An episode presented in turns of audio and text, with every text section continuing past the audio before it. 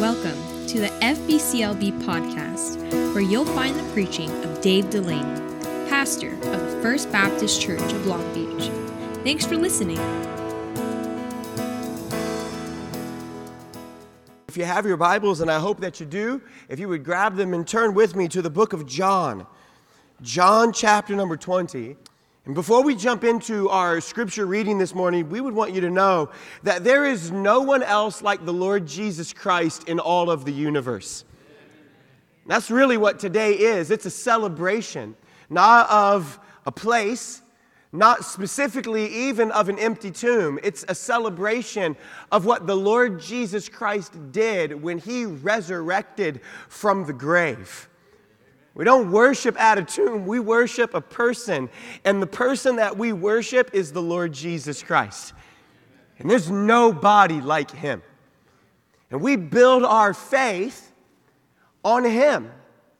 Our faith, the Christian faith, is one that is built on the finished work of the Lord Jesus Christ. You say, Pastor, what was Christ's work? What was Jesus' work? Jesus' work was his life, death, burial, and resurrection from the grave. And today, what Easter is, is Easter is a celebration of the completed work of Christ, that Christ came and completed and accomplished all that he intended to accomplish by coming to this earth. Namely, that he died on the cross for the sins of all of the world. It is better than just that he died on the cross for the sins of all the world. He died on the cross for your sin and for mine. But that Jesus did not just merely die. But they took Jesus down off of that cross, they laid him in a tomb, and then three days later, Jesus resurrected from the grave. Literally, physically, Jesus walked out of the tomb and then he ascended 40 days later to the right hand of the throne of God. And there Jesus sits, ever making intercession for all those who believe in him. So what that, what that means is what Jesus and God are talking about right now is Jesus and God are in a conversation about you right now. How does that make you feel? And see, that's what the Christian faith is. That's where the Christian faith is placed. It's placed in the person of the Lord Jesus Christ. We believe in Jesus and we preach Jesus, Him crucified, buried, and resurrected from the grave. And the reason we believe that and the reason we preach that is because that message by itself is the message that those early believers, those early Christians, that they took all throughout, not just Jerusalem, but Judea and Samaria, all across the Mediterranean rim, and then eventually all throughout the world. That's what we celebrate. That's what we preach even here this morning. We believe a Christian faith. The Christian faith says three things, and you have a handout because we want you to take some notes so that you can remember this later on. The Christian faith says three things.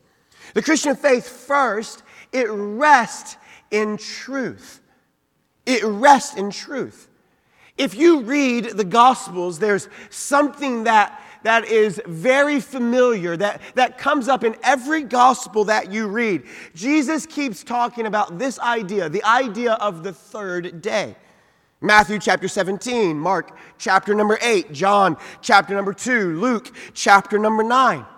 In fact, Jesus talks so often about the third day that even his enemies noted it. The, the, the, enemies of Jesus went to Pilate and they said to Pilate, Hey, listen, he's talked and talked about the third day. You need to send extra guards to the tomb in order to make sure that something does not happen on the third day. Where we pick up in our scripture reading in John chapter number 20 is the morning of the third day. So look at verse number one. It was the first day of the week, but it was the third day that Jesus had been buried. So it's the first day of the week, and then cometh Mary Magdalene early when it was yet dark unto the sepulchre. So Mary Magdalene is on her way to see the tomb that they have buried Jesus in, and she seeth the stone. So, this large rock that was rolled over in front of the tomb, she seeth the stone taken away from the sepulchre. And then she runneth and she cometh to Simon Peter and to the other disciples whom Jesus loved, and she saith unto them, they have taken away the Lord out of the sepulchre, and we know not where they had laid him. So, this is the third day after Jesus has died. It's the first day of the week. And what I want you to realize is there is no one outside of the tomb expecting a resurrection. Peter and John and James and Thomas and all of his disciples, none of them are there. No one's outside of Jesus' tomb the third day after he was buried, going 10, 9, eight, do it with me, seven, do it with me, six. It's, eight, it's the eight o'clock service, so we're not going to do very good. I understand. But, but nobody is outside of the tomb anticipating. No one is outside of the tomb expecting Jesus to come out of the tomb. For as much as Jesus talked about the third day, for as much as Jesus talked about destroy the temple and I'll build it back three days later, for as much as Jesus said things like, as Jonah was in the belly of the well, so the Son of Man will go into the heart of the earth and then three days later rise, no one's there. No one's anticipating this, no one's expecting this. Even his most loved followers, even those most true, loyal companions, even them. And no one anticipates a resurrection. In fact, no one's even at his graveside, no one is even at the tomb. And yet, here comes this one named Mary. Look, look at it again. This is the first day, verse number one. The first day of the week cometh Mary Magdalene early when it's dark to the sepulchre. But notice what she finds. She finds, she seeth the stone taken away. She finds the tomb empty. You say, Pastor, what is the Christian faith? The, the truth that it rests on. What is the truth? It is this truth. It is the truth that Jesus' tomb was found empty. John wants us to understand Jesus rose from the dead. John wants us to understand that Jesus resurrected from the grave. Jesus was not simply resuscitated back to life. Jesus was resurrected in that there was no life found in him. Three days later, he rose victoriously over the grave. So much so that he notes the phrase, the stone taken away. Now, the stone was not rolled away so Jesus could get out. The stone was rolled away so that the witnesses could see in. A resurrected Jesus doesn't need someone to open the door for him. You remember a few days later, the disciples are hiding in the upper room? And Jesus shows up, the door is locked for fear of their lives. And Jesus shows up, he doesn't knock on the door and ask them to let him in. Jesus just walks right, right through the wall. Why? Because a resurrected Jesus doesn't need you to move the stone in order to let you out. They moved the stone so that the witnesses could see in. When Mary arrives, she sees the stone removed from the tomb. And notice, Mary assumes the worst. The Bible says she runneth she turns, verse number two, then she runneth. She spun around and she ran to Simon Peter and to the other disciple. That's John. So she turns around and she runs to get Peter and John. But notice what she tells them. Look at the last phrase of verse number two. Notice what she tells them. They have taken away the Lord out of the sepulchre, and we know not where they have laid him. Do you see that? Again, no anticipation of the resurrection. Now, how the Easter timeline goes is that when Mary turns and she runs to get Peter and John, the other ladies, the other women, Jesus' mother, Salome, that's James and John's mom, they show up at the tomb and the angel speaks to them and says, He's not here. Why do you seek the living among the dead? Jesus is risen just as he told you so. And the other ladies turn and they go find the other disciples. But Mary Magdalene is running for Peter and John. Look at verse number three. And then Peter, therefore, went forth. So she says to them, They've taken him. He's gone. Peter goes therefore, and the other disciple to and came to the sepulchre. So they both ran together. and the other disciple did outrun Peter. Do you see that phrase? That's John. That's like a humble brag. John's like, I'm faster than Peter, just so you know. She told us both at the same time, and we both started running together, but I outran him because he's slow. You say, well, why, why is John faster than Peter? Well, simply because Peter is older. The older you get, the slower you become. Can I get a witness on that point right there, right? The older you get, it, I dropped something the other day and I literally thought, should I bend down and pick that up? I just don't even, at this point, I don't even know if it's worth it. Hey, Gabriel, come get this. She, she outruns Peter to the grave. John gets there first. Look at, look at the count, verse number four. So they ran together. John outruns him. In verse 5, he, John, stooping down, looking in. So John is thinking, he sees the linen clothes laying, and he yet went not, went not in. Then Peter shows up, right? This is verse number 6. Then cometh Simon Peter following him and went into the sepulchre. So John was faster, but he hesitated. Peter was older and he's just brazen. He's the free spirit. And he just went right on in, right? He just barges his way into the tomb. And when he gets in, he sees, verse 7, the napkin that was about his head, not lying with the linen clothes, and wrapped together in a place by itself. So the, the, the, the, linens that they would have wrapped or mummified Jesus in, Jesus has taken them and he's folded them and he's neatly placed them onto the tomb or in the tomb where he was laying. Jesus folds his clothes. Let that be the lesson that you go home with Easter from, right? Jesus wants you to fold your clothes. And notice they go into the sepulchre, and then look at verse number eight. Verse number eight, then went in the other disciples. Now John goes in. So Peter goes in. He sees Jesus' folded clothes. Then John goes in, which came first. Just so you know, I, by the way, I got here first. That's what he's saying.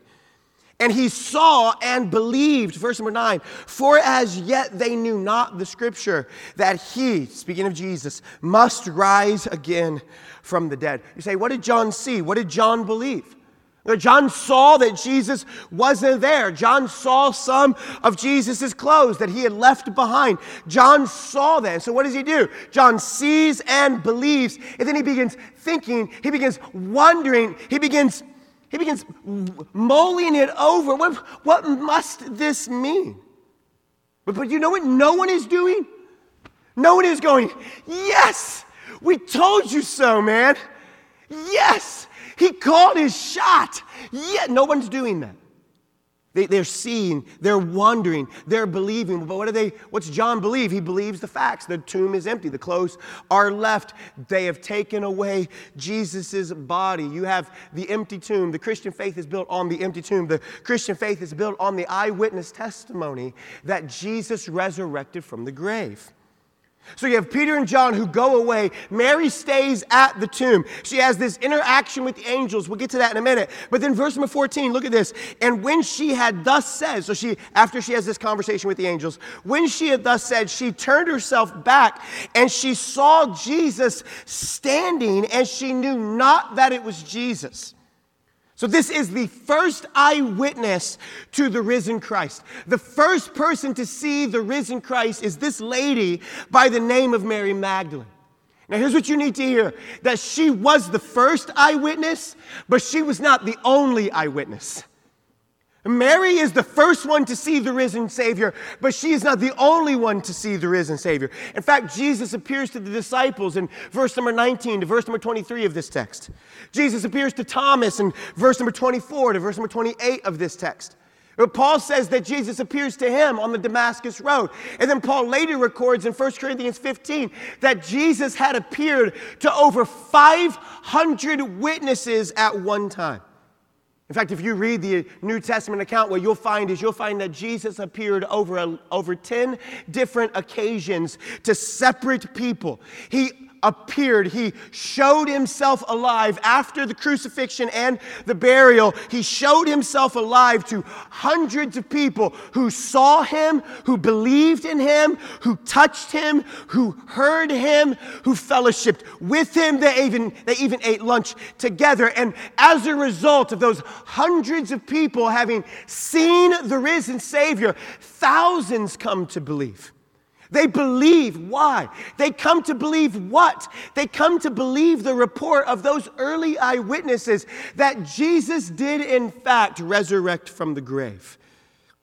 The Christian faith is built, it rests on truth. What truth? Two great truths. The tomb was empty, and the eyewitnesses saw Jesus alive. But, but let's keep going. Look at verse number 11.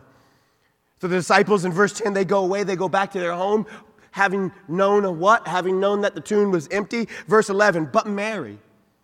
But Mary stood without the sepulchre weeping, and as she wept, she stooped down and looked into the sepulchre. So Mary stands outside of the tomb. This is, this is remarkably significant, and here's why. Because Jesus shows himself first to this lady by the name of Mary Magdalene. Now, when we first meet Mary in the Bible, she's simply referred to as Mary, which is called Magdalene. It's Luke chapter number 8 is her account. And in Luke 8, it says, And certain women which had been healed of evil spirits and infirmities, Mary, called Magdalene, out of whom went seven devils. Okay, so we, we don't know what Mary's sins were, but if she had seven devils in her, it was bad, right?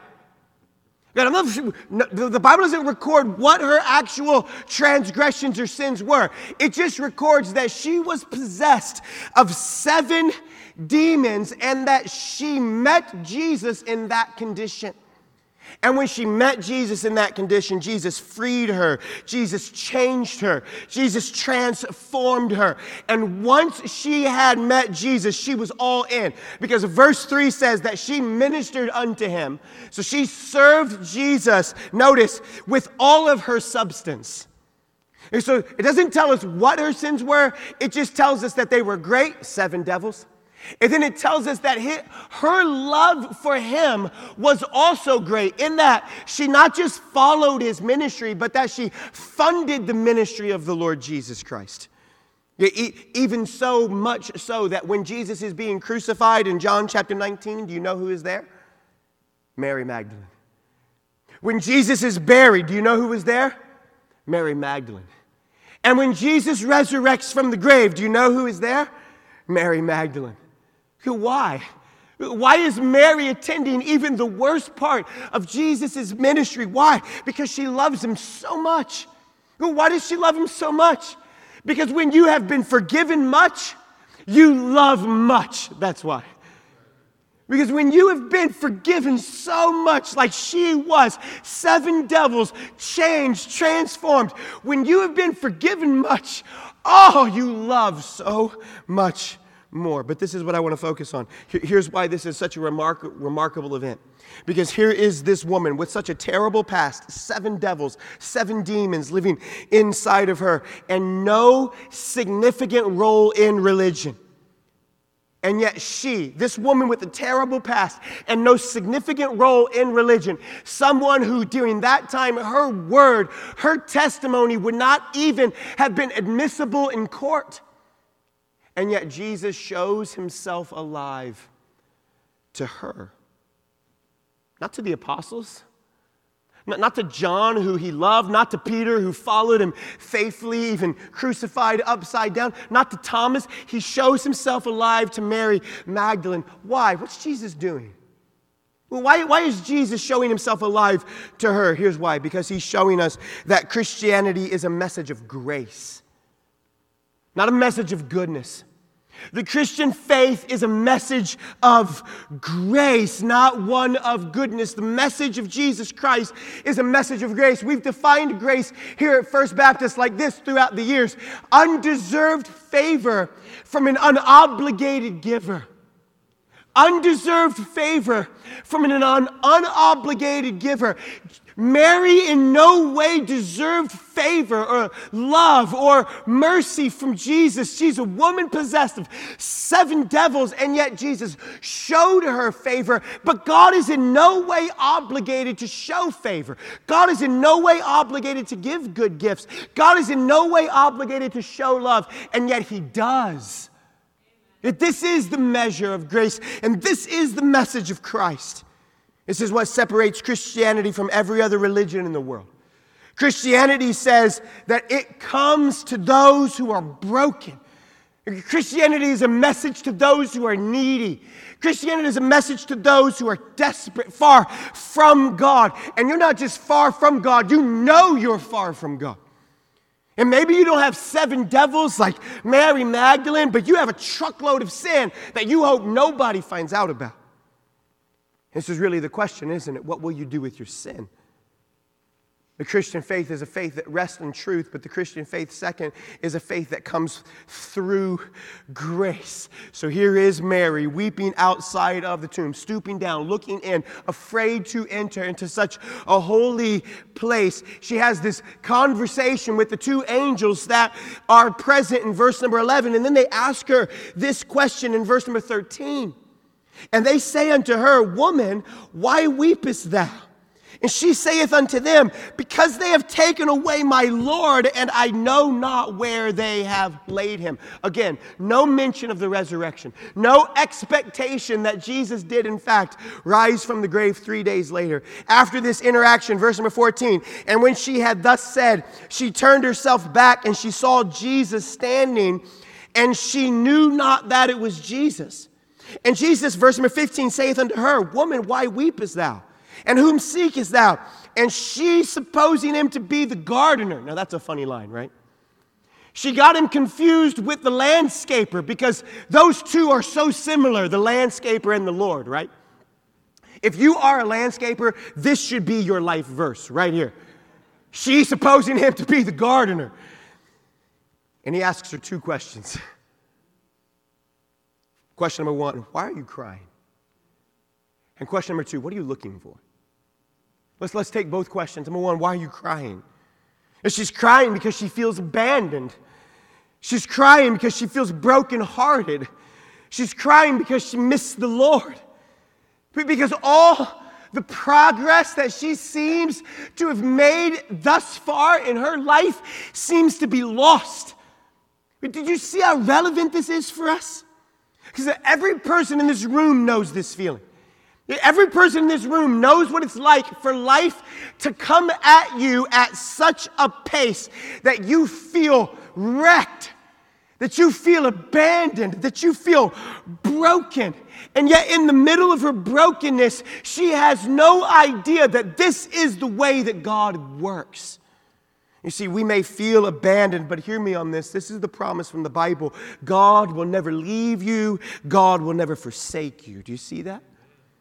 The resurrection of Christ shows us that even in our brokenness, even in our hurt, and even in our abandonment, God is always working for our good and His own glory. Notice that Mary almost misses the Lord. Mary, because she's consumed by grief, she's overwhelmed by re- her responsibilities. She only sees what she has lost. She almost misses the Lord. She supposes him to be the landscaper. Hey, listen, it's okay to grieve and it's good to be responsible, but it is not good to miss Jesus. He wants to meet with you. You cannot and should not allow your grief or your burdens or your responsibility or your devils or your sin to cause you to miss what God has done for you. And you say, Pastor, what exactly has God done? John chapter 3, verse number 16. For God so loved the world that he gave his only begotten Son, that whosoever believeth in him should not perish but have everlasting life. Mary, why are you crying? God is working for your good, even in the middle of your brokenness. Mary, what are you looking for? Question number two. I love that question. Here is Mary. She is searching and searching and searching for Jesus, but she is searching in all the wrong places. Watch this. Mary is waiting at the tomb, hoping to find Jesus dead. Jesus is waiting at the tomb, trying to show himself alive to Mary. You see how different this is? Mary goes hoping to find a dead Jesus, hoping to just get his body. She even takes him on. She says, Sir, wherever you have buried him, just tell me and I'll go get him. And yet Jesus responds to Mary, verse number 16. And Jesus saith, look at it, and Jesus saith to her, Mary, just, just one word, just just her name. And oh, how she knew that voice. She turned herself and she saith to him, Rabboni, which is Master. And Jesus had one of those voices that you knew from a distance, right? And you could clearly tell that was Jesus' voice. And here is Jesus answering to Mary. Matthew chapter 28 says that when the other women met Jesus later on, that the other women came up to him, took hold of him, and worshiped him, it says in Matthew chapter 28. The empty tomb is a great thing, but it is the resurrected Jesus that we worship. We do not worship a tomb. We do not worship a place. We do not worship a cross. We worship the person who laid in that tomb and then resurrected from it. We worship the person who died on the cross but was taken off of it. We do not worship a place. We worship a person, and that person's name is Jesus Christ. And Mary goes from the shock of being more sorrowful than she had ever been in her entire life to a moment of being more surprised, more exhilarating, more explosive joy than she had ever known because Jesus is alive. And so Mary does this natural response. She throws herself onto Jesus and she clings to him. As it's, it's as if she says, I do not want to lose you again. She throws herself at the foot, at the feet of Jesus.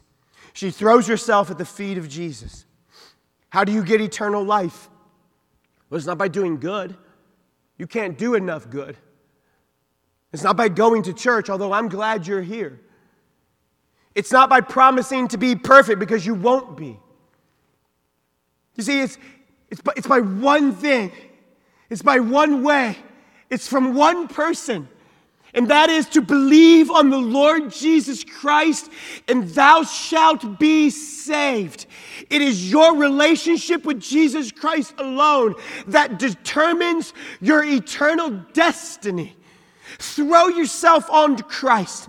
Let go of all of your good works and all of your self justifying attempts. Let go of all of your resolutions and all of your demons and devils, and which will leave you broken in the end, and throw yourself wholly onto Christ.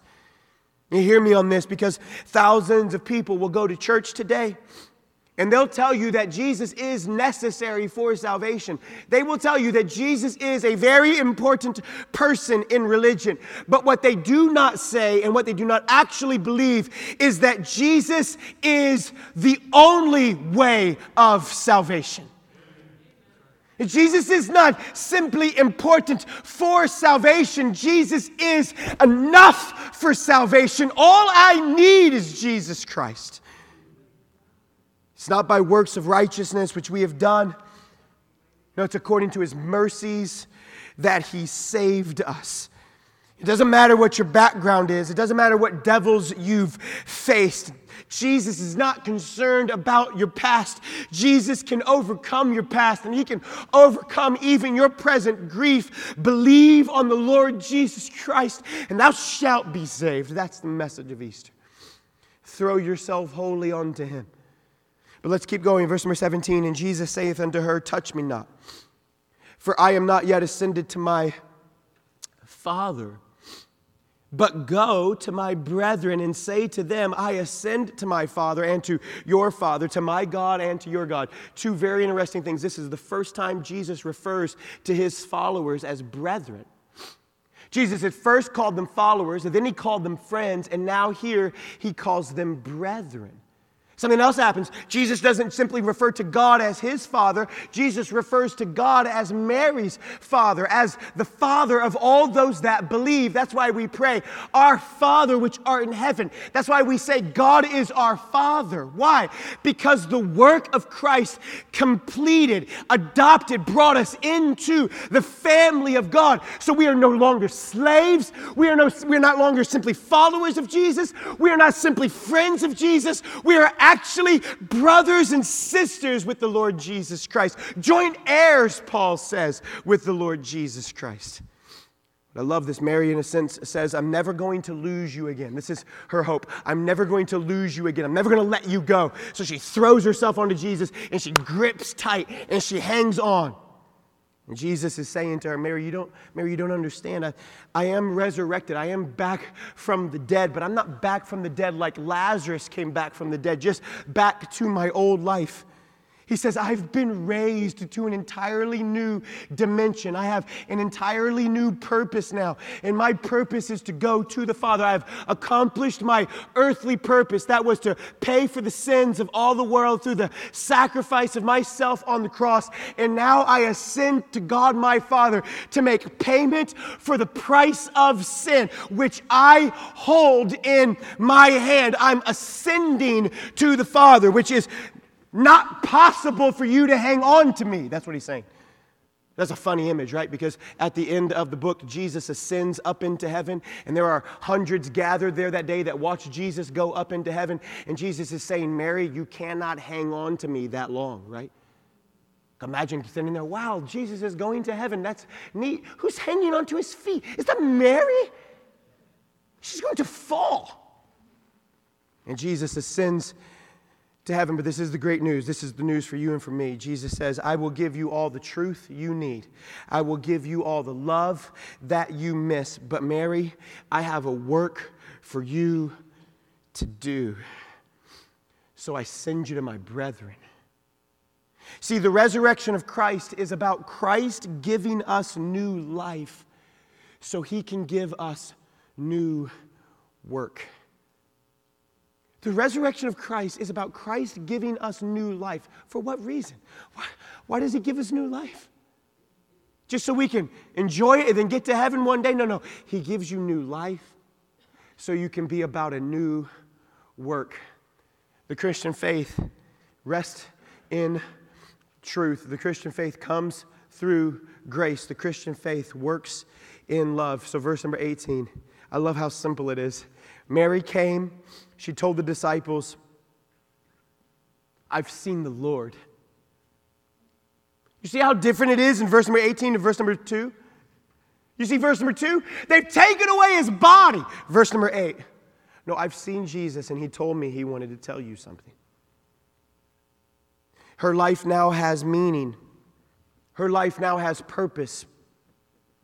Her life now has direction. How long have you shuffled through the routines of life with no purpose?